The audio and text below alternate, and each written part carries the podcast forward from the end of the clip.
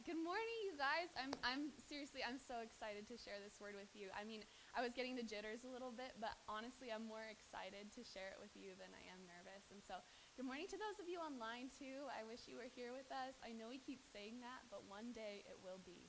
It will be. It will come.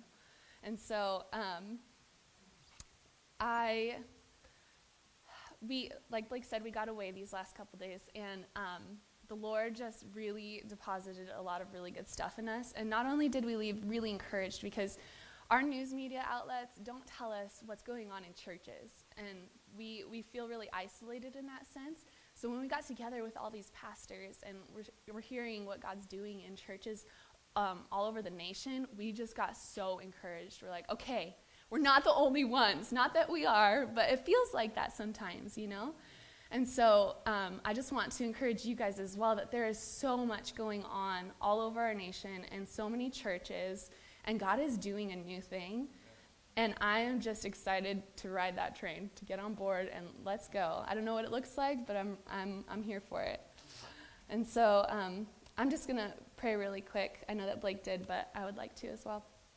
Holy Spirit, I pray that you would come and speak through me. Father, I pray that you would open the hearts of the people here to hear what you have for them. God, that there would be no distractions, that there would be nothing in the way. God, that it would just be um, a time to hear from you. In Jesus' name, amen. So I was doing the dishes the other day, which I, I do dishes a lot, but I was doing the dishes. And um, for the sake of, of, of the kids, right? for the sake of the kids, I'm going to try to keep it to kid one and kid two so that I don't use names, but I'm pretty sure most of you will know who they are anyway. But just for the people online, I guess I don't know. But so I'm, I'm doing the dishes, and all of a sudden I hear a scream, and kid one comes running to me, Mom, Mom, so and so hit me on the head. And I said, Well, what did you do? and they said, I didn't do anything. I said, Okay, let's go talk to kid two. So we go over to kid two, and I say, Hey, what happened? Why did you hit so and so over the head? And I kid you not, without any remorse or it, like in all seriousness, they just look at me and go, Because I wanted to. right? And I was like, Well, at least she's being honest. Oops, I said she. at least they're being honest.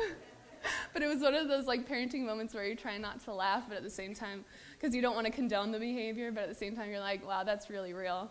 I feel that. I, I, think in our, I think our whole culture feels that. Like we do it because we want to. I just want to. It feels good. It felt good to hit them, so I wanted to do it. Like, and but isn't that like the state of America right now? Like we, we, we just get preached to that we are supposed to do what makes us happy. We're supposed to follow our heart. We're supposed to be true to ourselves.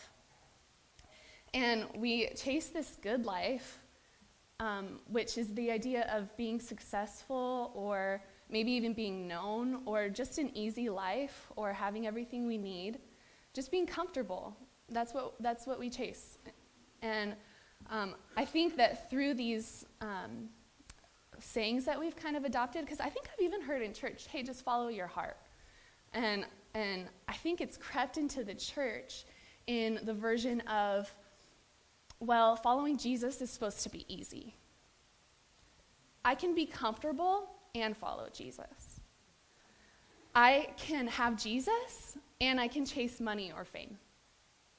I can have Jesus and I don't have to experience suffering. I don't have to experience hard stuff.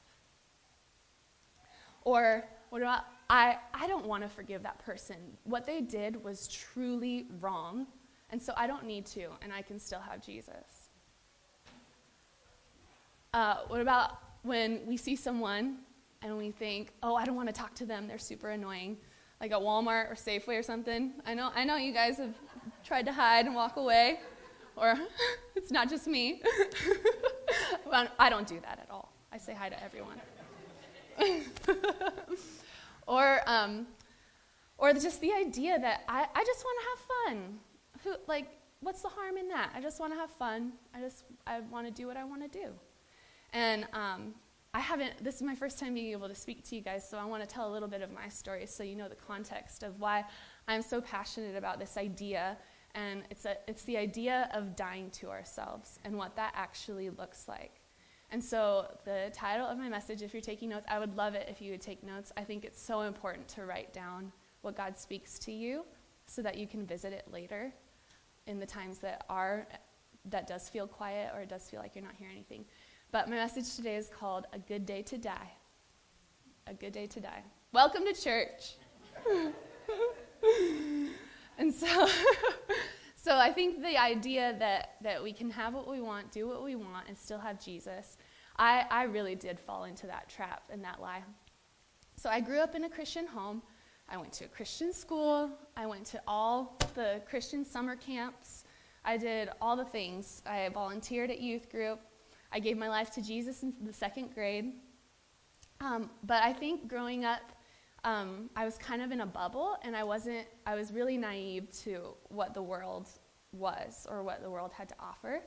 And so I think um, when I went really in high school, I started seeing like I had this idea that oh, like my youth pastor was holding something back from me because over here there's these people and they're doing all these things that look really good and look really fun, and they seem really happy and they seem really free and so I was struggling in my later years in high school with this dichotomy of like, well, this is what I was told all my life, but this is what I'm seeing.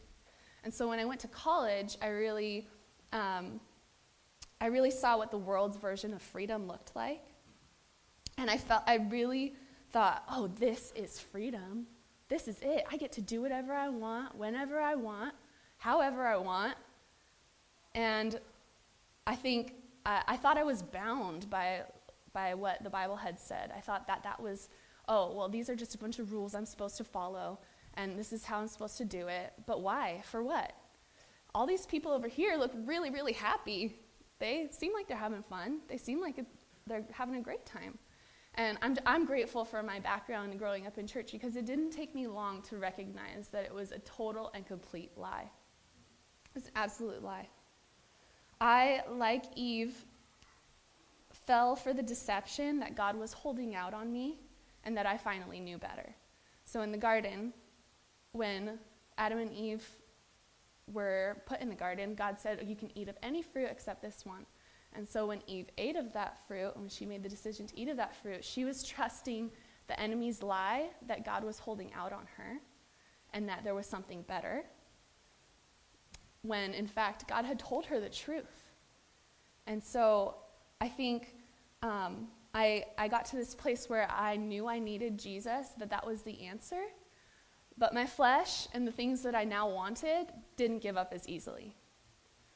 And so, though I knew Jesus was the answer, I knew in my head, it was much easier said than done. And I think most of you can relate to this. Like, you, you know what you're supposed to do because you know the truth now, right?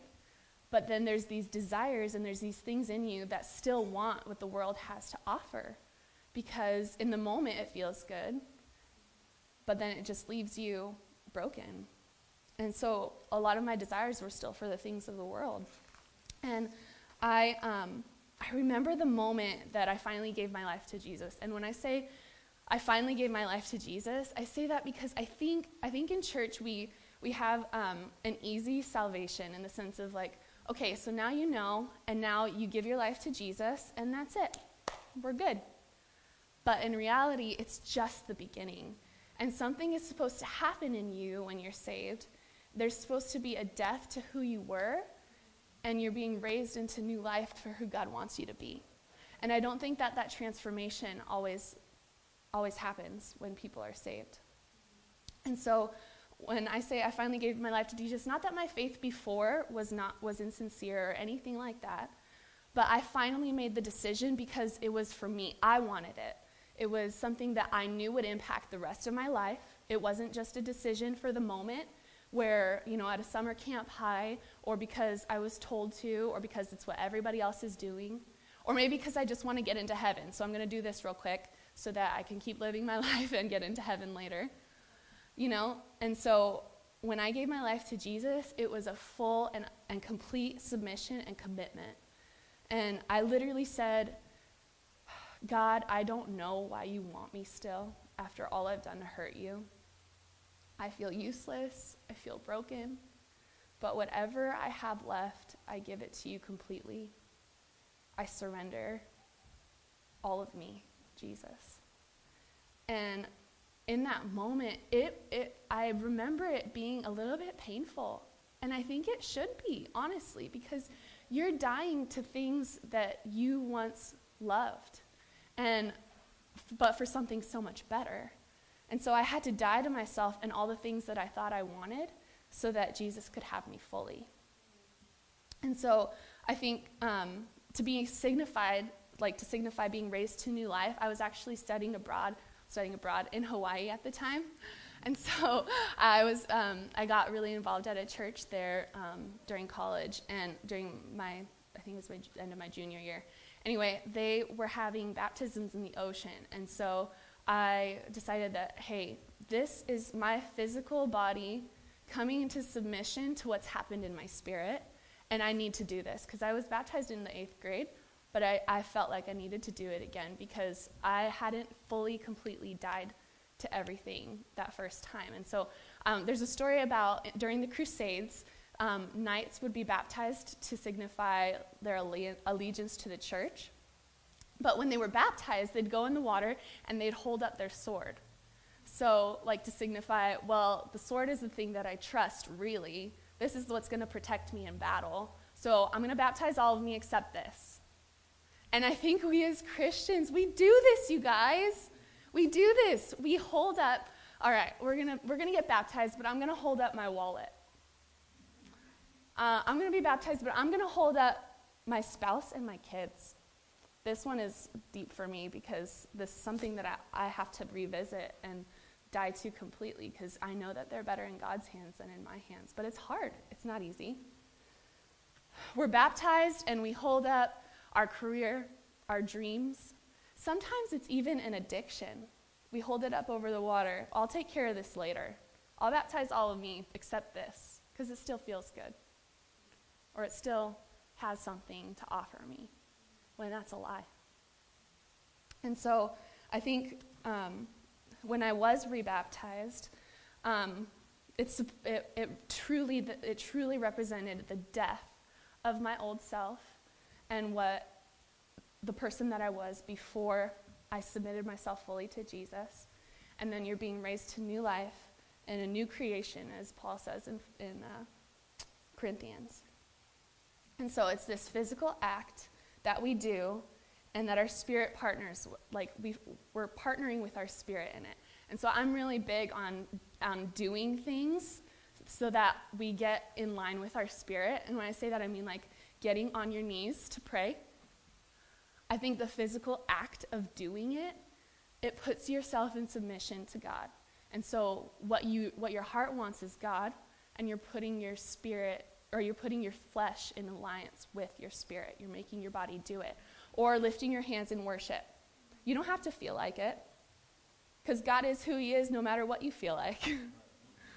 and so when we lift our hands in worship, or when we clap, or when we jump up and down because we're so excited, that's all our physical self aligning with our spirit and what's happening in our spirit. And so I, I really um, believe in the power of physically doing what our spirit feels. And so, um, all right, so Blake has been talking about this book, Live No Lies, and I'm going to talk a little bit about it too because it's that good. Um, it is, it's just a really um, great, it's by John Mark Comer, and if you have not read it, please read it. It's a really great, um, not, it's not super intellectual, but it really unpacks what's going on in our culture right now and um, the enemies that sabotage our relationship with God, which are the devil, the flesh, and the world. And so he unpacks what that means, what that looks like. And um, he writes in, during the chapter about the flesh how our strongest desires are not often our deepest desires. So there's a difference. He, dis- he makes a difference between our strongest desires and our deep, deep deepest desires. And so, if you would for me, take a moment, if you need to close your eyes or whatever, and just think about okay, what is my deepest desire? Really? What is my deepest desire? Not my strongest desire, because right now my strongest desire is to go to Taco Bell and get some Taco Bell. but my deepest desire. So, what, what's truly the deepest desire of my heart? And so, for me, and I think for many of us in this room, it truly is for God Himself. It truly is to see His kingdom here on earth and for His will to be done. And that, that desire is the Holy Spirit inside of us. So when we're saved, we have this gift of the Holy Spirit, and that desire comes from the Holy Spirit inside of us to want God more than anything. And so he says um, in his book, our deepest desires, usually to become people of goodness and love, are often sabotaged by the stronger, surface level desires of our flesh. This is exacerbated by a culture where the widespread wisdom of the day is to follow your desires, not to crucify them. But in reality, be true to yourself is some of the worst advice anybody could ever give you. Here's why giving in to the desires of our flesh does not lead us to freedom in life, as many people assume, but instead to slavery and, in the worst case scenario, addiction, which is a kind of prolonged suicide by pleasure. And so I just, um, I just, I love how he talks about that and how it, it truly is. We, we have this idea of freedom, especially in America, that it is the ability to do whatever we want whenever we want. But the trouble is that we, we decide what's good or bad. So when we do whatever we want and it's good for me, it might not be good for you, but it's good for me. If we're defining that, then there's no there's nothing to stop me from taking a bat to a car because it makes me feel good. It's not hurting anyone, right? But it makes me feel good. So I should be able to do that. And so I think that there's this chase after what it is to be a good person, which implies, or sorry, the good life, which implies being a good person. So we're chasing a good life, right? But that means that you have to be a good person. Well, what does it look like to be a good person? Because if we're defining that for ourselves, and there's nothing to define that for us, right?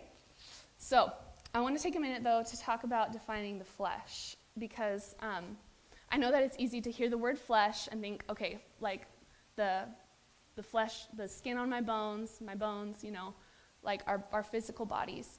But it's not that so much as it is, so, like in an animal, there's these um, innate desires for, or desires, I guess, like um, instincts for food, water, to reproduce. Those things, in and of themselves, they're not bad, right? I mean, they're created by God. Those things are there for a purpose, and they serve a good purpose. They can serve a good purpose. So, we as humans, the same is true. We have this, in, this innate desire to be loved, to belong, to also for food, water. Um, and these things on their own, they are not evil themselves. But when they are taken out of the context of what God intended them for, then they rule over us instead of us ruling over them. So in the garden, God said to Adam and Eve, Take dominion over the earth, right? Govern the earth. And so part of that is those, those desires. Like, okay, I need food right now. Okay, I'm going to go get food. But it's, it's when the first sin happened and when things became disordered that now our, de- our desires are disordered as well. So now the desires that we were supposed to rule over and govern over, they're instead ruling over us. And so the flesh is taking these desires out of context that God created them in for, for just the, the purpose of self serving. So, whatever makes me feel good, right? And so, let's go to Galatians 5 13. And I'm just going to read um, what Paul says here. So, you, my brothers and sisters, were called to be free, but do not use your freedom to indulge the flesh. Rather, serve one another humbly in love. For the entire law is filled in keeping this one command love your neighbor as yourself. If you bite and devour each other, watch out, or you will be destroyed by each other. So I say, walk by the Spirit, and you will not gratify the desires of the flesh. For the, the flesh desires what is contrary to the Spirit, and the Spirit what is contrary to the flesh. They are in conflict with each other, so that you are not to do whatever you want. But this is exactly what culture tells us to do. We're supposed to do whatever we want. But I'm reading my Bible right here, and it says we are not to do whatever we want. How does that work? And so I think the Bible is just so clear on this su- subject, but it's easier said than done. And so we often think, okay, well, maybe this is, I mean, maybe I can hold on to this one thing answer Jesus. Why not? There's other people doing it. And, and so we, we read the Bible, but it's clear that this idea is just a complete trap of the enemy. And it's a trap that he made in order to keep us slaves to our flesh. Because if he can keep us slave to our flesh and not following the spirit, then he has us, you guys. And so just because something feels good doesn't mean it is good. And Paul describes here where there's this um, kind of tug of war between our flesh and our spirit, right? So he defines that there's desires of the flesh and then there's desires of the spirit. And so where the flesh is this like shallow, animalistic, just desire for self pleasure and things that will fulfill us or what we think will fulfill us. The spirit is a deeper desire for love and goodness. So, like what, what we just talked about, where our strongest desire is not necessarily our deepest desire. And so, our, if our deepest desire is for love and goodness, then our desire is for God because God is love, God is goodness. And so let's continue in Galatians. We're going to um, start, start back up at verse 19. When you follow the desires of your sinful nature, the results are very clear sexual immorality, impurity, lustful pleasures, idolatry, sorcery, hostility, quarreling, jealousy, outbursts of anger, selfish ambition, dissension, division is this sounding familiar yet? I don't know about you guys, but envy, drunkenness, wild parties, and other sins like these. Let me tell you again, as I have before, that anyone living this sort of life will not inherit the kingdom of God. But the Holy Spirit produces this kind of fruit in our lives love, joy, peace, patience, kindness, goodness, faithfulness, gentleness, and self control. Control. There is no law against these things.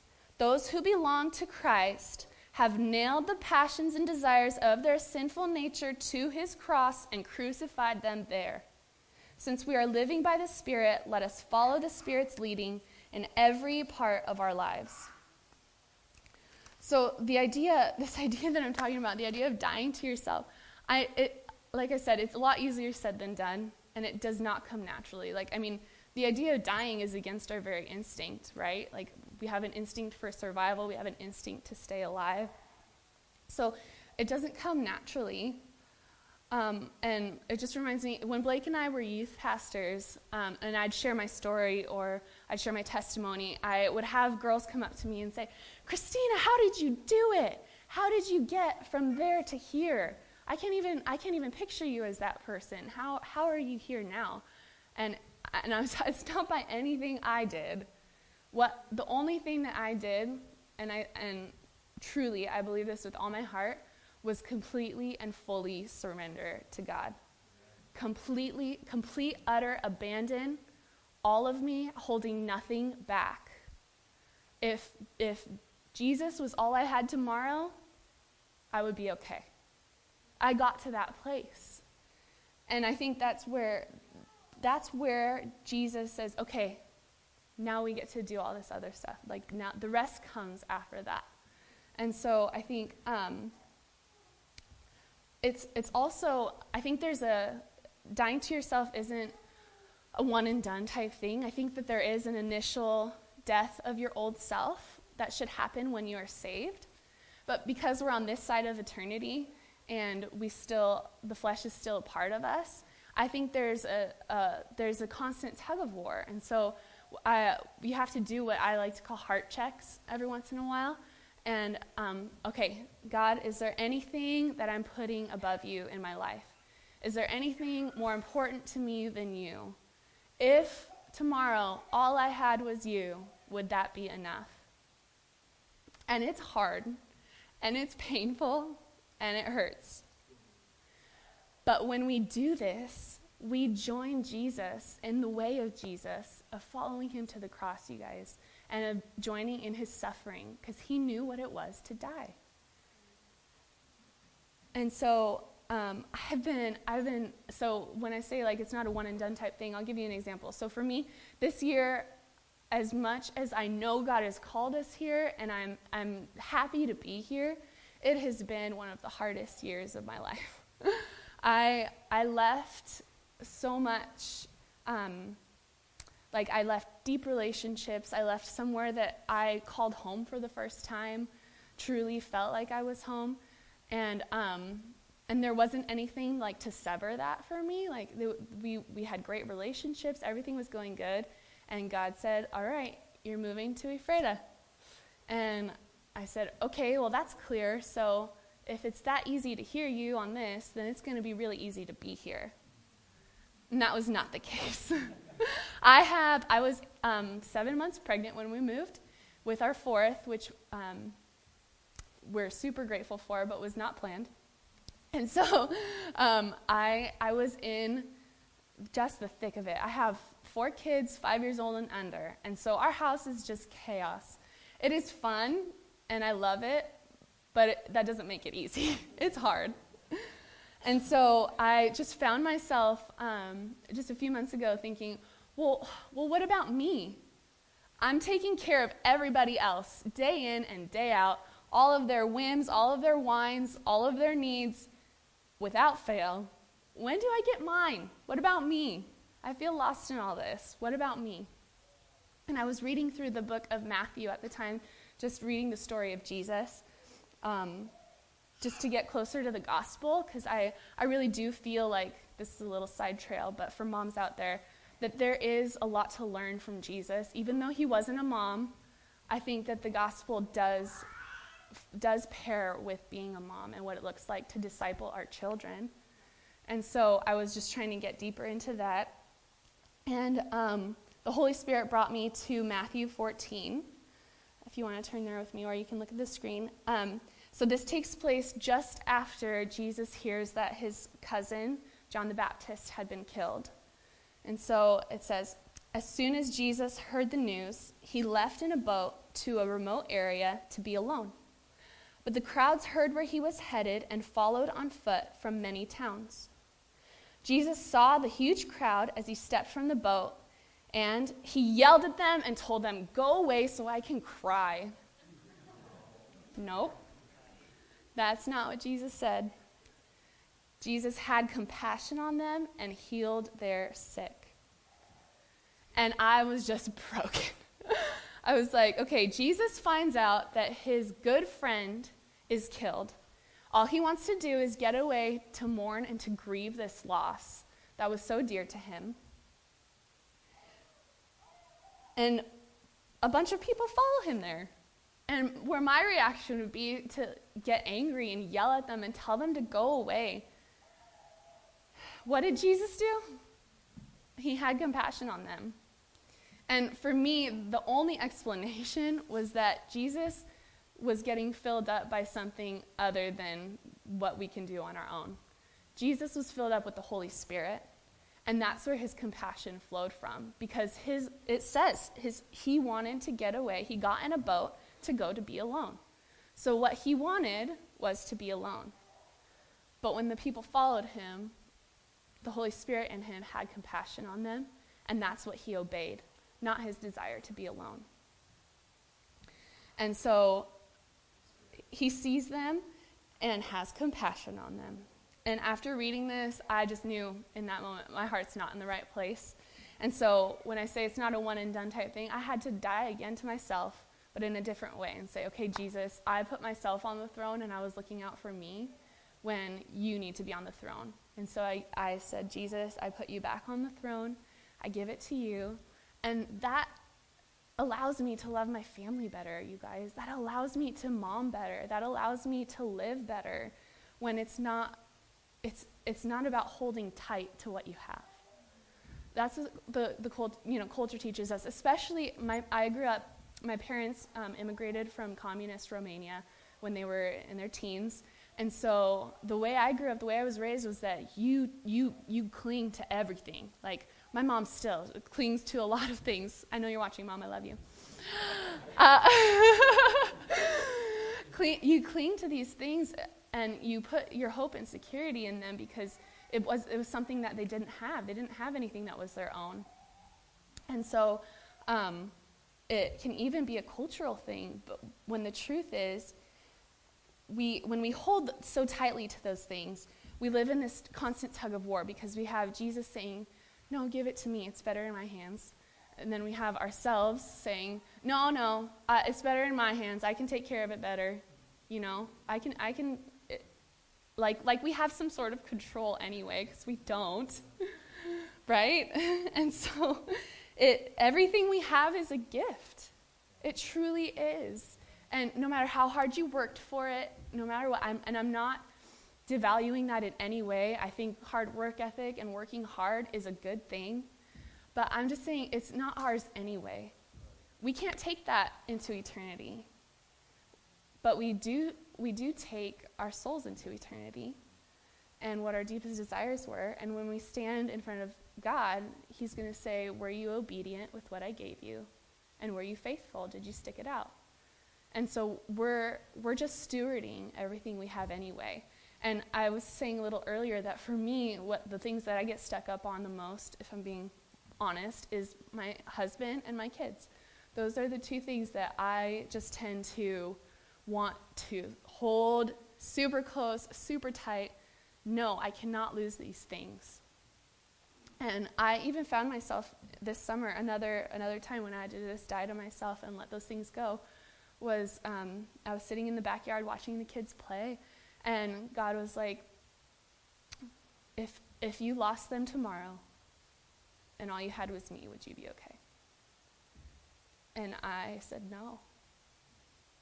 And God just started to work in my heart and get me to a place where I could truly say, okay, God, I give them fully to you because I know that you love them infinitely more than I do, that you're watching out for them infinitely more than I am, that they are yours, not mine, and I will steward them to the best of my ability, but I give them to you.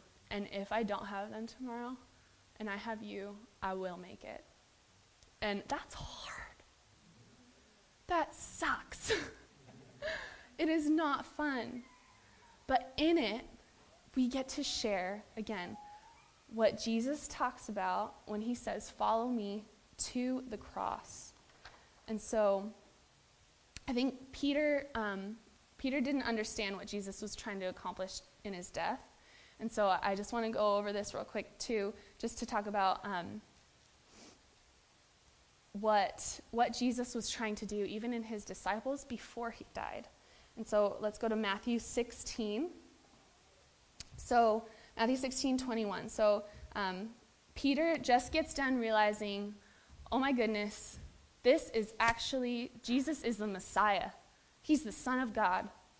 And he tells Jesus, God, you are the Messiah. And God says, All right, Peter, way to go. You did it. You figured it out. On you, you are my rock. I will build my church.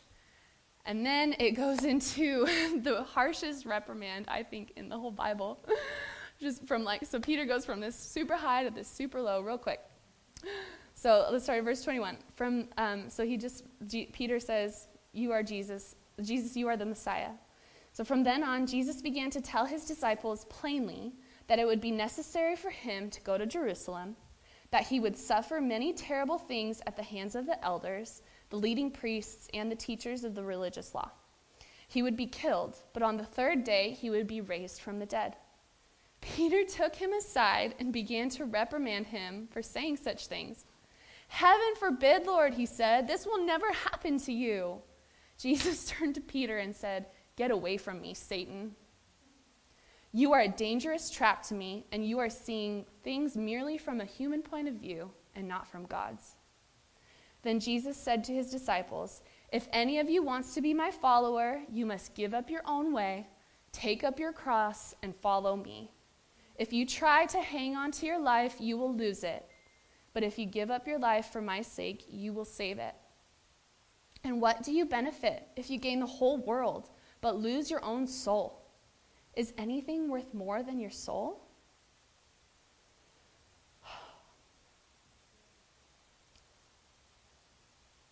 So, the, this idea of dying to yourself, I mean, even for Peter, it was like, no, this isn't the way it ends. No, not for the Messiah. And he didn't understand that Jesus had to die in order to be resurrected.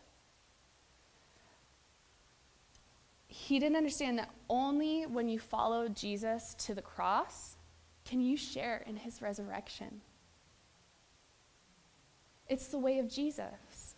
The cross is the way of Jesus. Suffering is the way of Jesus. I'm sorry if you didn't know that before you got into this, but, but it is. And it's, it's, not, it's not a suffering that, um, that is draining or painful, even. It's, it is truly a joyous suffering. And I know that sounds completely contrary, but I can tell you from my own experience, and I believe it with all of me, that this is the only way to live, to truly live, is to completely die to yourself, give up whatever you want, and give it fully to God because whatever we thought we wanted, it pales in comparison to what God has for you. Truly. And I can say that as well from my own experience. I, my plan for my life was not this. But boy, am I glad that I said yes to Jesus because it is way, way better than what I had planned for me. And so Peter didn't understand that following Jesus to the cross meant putting to death the part of us, which is our flesh that we've been talking about, that desires anything but Jesus. And so, if we want to be resurrected with Christ, we have to first die. The thing is, though, that Jesus didn't die on the cross, He died long before that. And when you, when you die to yourself, you're not afraid of death anymore because you've already lost, you've given up everything that brings you life, right? You, like everything that, that you've always wanted, you're giving up. And so now you don't need to fear death anymore you know what it is to die with Christ. And it is worth it. It is worth it, you guys. So, we've been talking about the thought that generally, to have a good life, you must be a good person. But the qualities that make up a good person are things like love, sacrifice, humility, compassion, but all these things have in common the fact that they require self sacrifice. So it's just directly contrary to what the world tells us to do. If we're supposed to do what we want and have what we want, then humility doesn't line up with that. Because humility is literally laying down ourselves and, and looking at others as better than ourselves. Sacrifice is directly contrary to that, but it's valued, right? it's valued in our culture. Sacrifice is valued in our culture. But it's directly contrary to the idea of doing what we want or having what we want.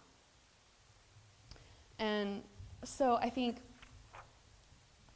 um, for instance, being a good person is something like, you know, having a comfortable life, having a happy family, um, just having a great job that you love, helping people whenever you get a chance, um, but even so, even if that, that bare minimum is true for the American dream or whatever it is, that still requires some level of sacrificing our own interests and desires. And so the truth is, no matter how good we are, it won't make us happy. If we do whatever we want, it won't satisfy us. If we build our own kingdom, it won't last. The Bible is clear that salvation is not a product of anything we can do, earn, or be.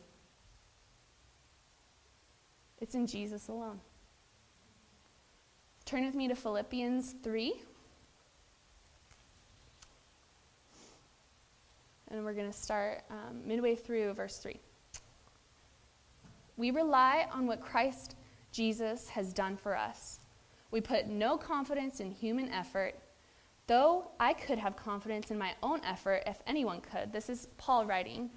Um, if you guys don't know the story about Paul, he was a Pharisee and he um, persecuted the Jews before Jesus met him and completely changed his life. And so he's actually writing from jail here. Um, so it says, Indeed, if others have reason for confidence in their own efforts, I have even more. I was circumcised when I was eight days old. I'm a pure blooded citizen of Israel and a member of the tribe of Benjamin, a real Hebrew if there ever was one. I was a member of the Pharisees who demanded the strictest obedience to the Jewish law. I was so zealous that I harshly persecuted this, the church. As for righteousness, I obeyed the law without fault. So he's saying, I did everything right, you guys. Literally everything that I could do, that the world told me to do, I did it. Verse 7 I once thought these things were valuable, but now I consider them worthless because of what Christ has done. Yes, everything else is worthless when compared to the infinite value of knowing Christ Jesus as my Lord. For his sake, I have discarded everything else, counting it as garbage, so that I could gain Christ and become one with him. I no longer count on my own righteousness through obeying the law. Rather, I become righteous through faith in Jesus Christ. For God's way of making us right with himself depends on faith. I want to know Christ and experience the mighty power that raised him from the dead. I want to suffer with him, sharing his death, so that one way or another I will experience the resurrection from the dead. And Paul is talking about putting our flesh to death and the desires that we thought we had so that he can share in Jesus' resurrection. Again, if we don't follow Jesus to the cross, how can we follow him into resurrection? You can't be resurrected unless you first died. And he continues in verse 18 For I have told you often before, and I say it again with tears in my eyes, that there are many who, whose conduct shows that they are real enemies of the cross of Christ. They are headed for destruction. Their God is their appetite, and they brag about shameful things. They think about only this life here on earth. But we are citizens of heaven, where the Lord Jesus Christ lives, and we are eagerly waiting for him to return as our Savior. He will take our weak, mortal bodies and change them into glorious bodies like his own, using the same power with which he will bring everything under his control. I love this because Paul is saying what we lost in the garden, the control over our, our flesh and those instinct desires, Jesus will come back and take control over again. It won't always be like this. Our flesh will not always have power over us. But until then, it is absolutely necessary that we follow Jesus to the cross and lay down anything that separates us from him. Paul had everything to be proud of as far as the world was concerned. He had really made it, so to speak. But he realized after meeting Jesus that what he had built on his own, it was worthless in comparison to what Christ could build in him. So Jesus says, Give me your comfort, and I'll give you true peace. Give me your happiness, and I will show you true Give me what you love, and I will show you what true love is. So I, I really feel led to invite us all into a heart check today. And, um, and I do want to just ask you all if there's anything, just close your eyes maybe just to block out anybody next to you because this is between you and God. Is there anything that needs to be put to death in your life? Is there anything that you desire more than Jesus? If Jesus was truly all you had tomorrow, would that be enough? If the answer is no, then there's something. There's something you're lifting above Jesus, and there's something that's separating you from Him. So I want to give you an opportunity to die today, to die to those things, so that Jesus can be fully bring you to life and fully make you new and do what His Word promised. So, in a minute, if, if you feel like this is you, that there's something that you need to lay down, I do want to invite you to come up and lay it down. It's not like there's a super spiritual presence up here that's not back there with you guys. I, I don't think that. But I think, again, that there's something powerful in having your physical self do what your spirit is telling you and coming in alignment with your spirit. And so, Father, I pray right now that you would reveal through your Holy Spirit anything that is separating us from you. Show us what we need to lay down, God, because the other side is infinitely better. It is so much better and it is so worth it, God. I pray, God, even for the person who maybe has never laid down their lives, God, who has never died to themselves. Father, I pray that, um, that they would be welcomed home into salvation, that they would come. So, right now, if that's you, would you come and lay it down at the front?